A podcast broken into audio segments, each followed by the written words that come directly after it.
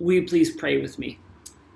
Loving and gracious God, we give you thanks for your presence in our world and in our lives, and we ask that your Spirit will dwell with us and that we may hear your word for us today. Amen. Exodus begins with an Egyptian king enslaving the Israelites. So God tells a man named Moses to deliver the people. Moses travels to Egypt, where he speaks on behalf of God and tells the Pharaoh to let the people go.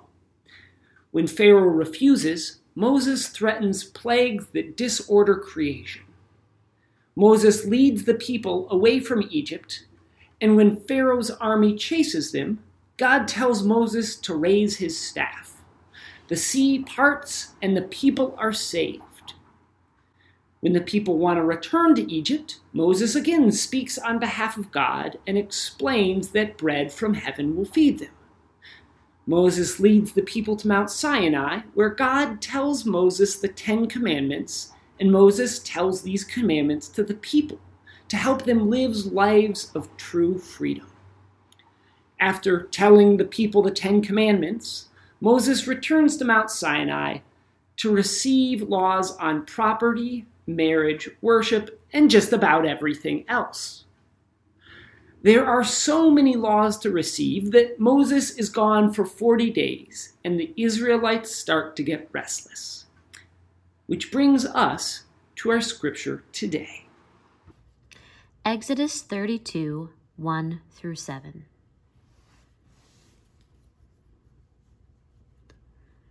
The people saw that Moses was taking a long time to come down from the mountain. They gathered around Aaron and said to him, Come on, make us gods who can lead us.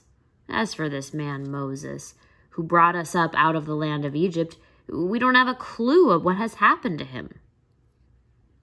Aaron said to them, All right. Take out the gold rings from the ears of your wives, your sons, and your daughters, and bring them to me. So all the people took out the gold rings from their ears and brought them to Aaron. He collected them and tied them up in a cloth. Then he made a metal image of a bull calf, and the people declared, These are your gods, Israel, who brought you up out of the land of Egypt. When Aaron saw this, he built an altar in front of the calf. Then Aaron announced, Tomorrow will be a festival to the Lord. They got up early the next day and offered up entirely burned offerings and brought well being sacrifices. The people sat down to eat and drink, and then they got up to celebrate. The Lord spoke to Moses Hurry up and go down. Your people, whom you brought out of the land of Egypt, are ruining everything. This is the word of the Lord. Moses leaves, and the people start worshiping the statue of a cow. This never really made sense to me. Because, first of all, why? Of all the commandments the people could have broken, worshiping an idol has the worst return on investment. Like stealing, at least you get something for your trouble, but worshiping an idol, you have to melt down your gold, God smites you, and for what? Idolatry almost seems silly because few of us are tempted to worship a statue. So I think that's where we should start. We probably presume that the Israelites created a new God to worship, but I don't think that's actually the case. I don't think that the golden calf is supposed to be a new God. I think it's supposed to be a new Moses. I'll explain. So far in Exodus, Moses has been God's representative on earth as we saw in the introduction to the scripture, Moses acts on behalf of God and Moses speaks for God. Like when the people need to know something from God, they ask Moses, who talks to God on their behalf. And when God needs to speak to the people, God talks to Moses, who relays the message. But this is more than just translation. Moses is a mediator, he helps the people make sense of God. Because Exodus portrays God as so holy and so powerful that anyone who sees God will die. This causes the Israelites to be afraid of God.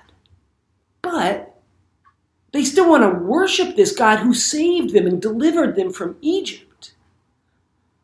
The Israelites need someone who can help explain how to follow this God who's unlike anything or anyone they've ever known. So, the people freak out when their mediator, Moses, abandons them. But when that happens, the people don't actually turn away from God. They go to Aaron, who remember is Moses' brother and the head priest. The people ask Aaron for a God that will go before them like Moses did. They ask for a mediator to help them worship God.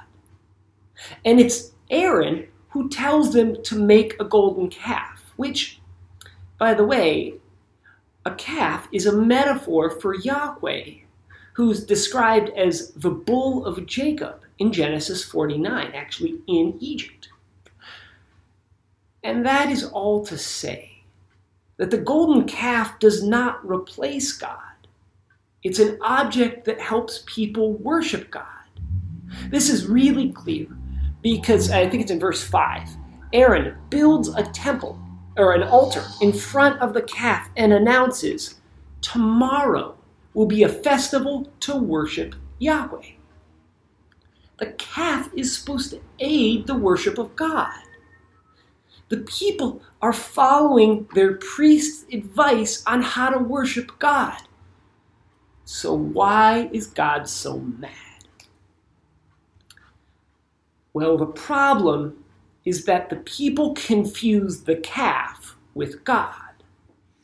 They start worshiping the calf, saying, The calf delivered them from Egypt. But this is actually a problem that extends beyond the calf. In verse 1, the people say that Moses has delivered them from Egypt. And now they're saying that the calf has delivered them from Egypt. The truth is that God delivered them from Egypt. But because they have this mediator in between them and God, they end up worshiping God's representative rather than worshiping God. This is the kind of uh, idolatry that actually does have return on investment. Because it's not easy to worship a God we do not understand. And there is so much about God that we cannot understand. I mean, how do we understand a God who exists outside of time and matter? How do we relate to a spiritual presence who's not a particular being, but the ground from which all being flows? I mean, thinking about it makes me just want to go take a nap. Faith would be so much easier if God were tangible and physical and simple. If we could just look at an object like a calf or a leader like Moses and think, this is good, God. This is what God looks like. So we do just that.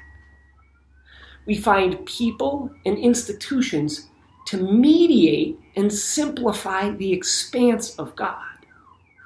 And sometimes that mediator is a pastor who provides all the answers, who tells us exactly what we're supposed to believe and how we are to behave. And sometimes that mediator is Christianity itself. For centuries, Christianity has helped people make sense of their experiences of the divine. Christianity has provided religious identity, spiritual vocabulary, and community for those in need. And, and this, the church, is a beautiful, God ordained role, which makes it really hard to tell when we've started worshiping church instead of worshiping God. It's hard to separate God and church because the church forms our beliefs about God. And we worship God through the ministries of the church. But we don't worship the church itself. And that's the point of this story and the commandment. Don't worship anything other than God. God must always be bigger than the traditions or institutions through which we experience God. And this might sound, this might be a little bit abstract. So I'll, I'll try to bring it closer to home. How many of us have been rejected by a faith community because our desire to worship God did not fit with church doctrine? When someone's authentic worship of God doesn't align with the church's traditions or the church's moral standards. Right? That poses a question to the church. Is God bigger than the church? Could it be that God is doing a new thing beyond our experience? Could it be that God is doing a new thing beyond the interpretations and practices that we have relied on for all these years. So, who will we worship? The traditions of the church or the God of freedom? And I want to be clear here as I warn against the like idolizing or idolatry of the mediator or frankly the church. I want to be clear that I'm not saying it's bad to have a mediator, a guide, or a spiritual tradition to help us navigate faith. This story doesn't reject that role at all because folks, we got a plot twist coming. Right after the Israelites worship the calf, this is in a, this is just a few verses after our scripture reading stopped. Right after the Israelites worship the calf, God gets super angry and tells Moses, "Now leave me alone. Let my fury burn and devour them. Then I'll make a great nation out of you." Catch that? God plans to kill everyone and start over with Moses. But then Moses, the mediator, the one that we have to be so careful not to worship, Moses intercedes. But Moses pleaded with the Lord his God Lord, why does your fury burn against your own people? Calm down your fierce anger Change your mind about doing terrible things to your people. Remember the promises you made. Then the Lord changed his mind about the terrible things he said he would do to his people. Moses then turned around and came down the mountain. Moses argues with God and saves the people. In the same story, we have the strongest argument against a mediator, and we have the strongest argument for a mediator, which is why the Bible is great. It calls us to places of tension. Many of us have been hurt because people who we loved worshiped church doctrine rather than worshiping the God of freedom. And this story shows God's anger at the kind of idolatry that enables God to be put in a box that aligns with our cultural prejudices. But this story does not just reject all forms of divine mediation. It discourages us from saying, hell with the church. I'll never let anything or anyone shape my view of God. Because that reaction, that rejection, closes us off from the wisdom of our spiritual ancestors, and it closes us off from the support of loving community. And this story asks something more.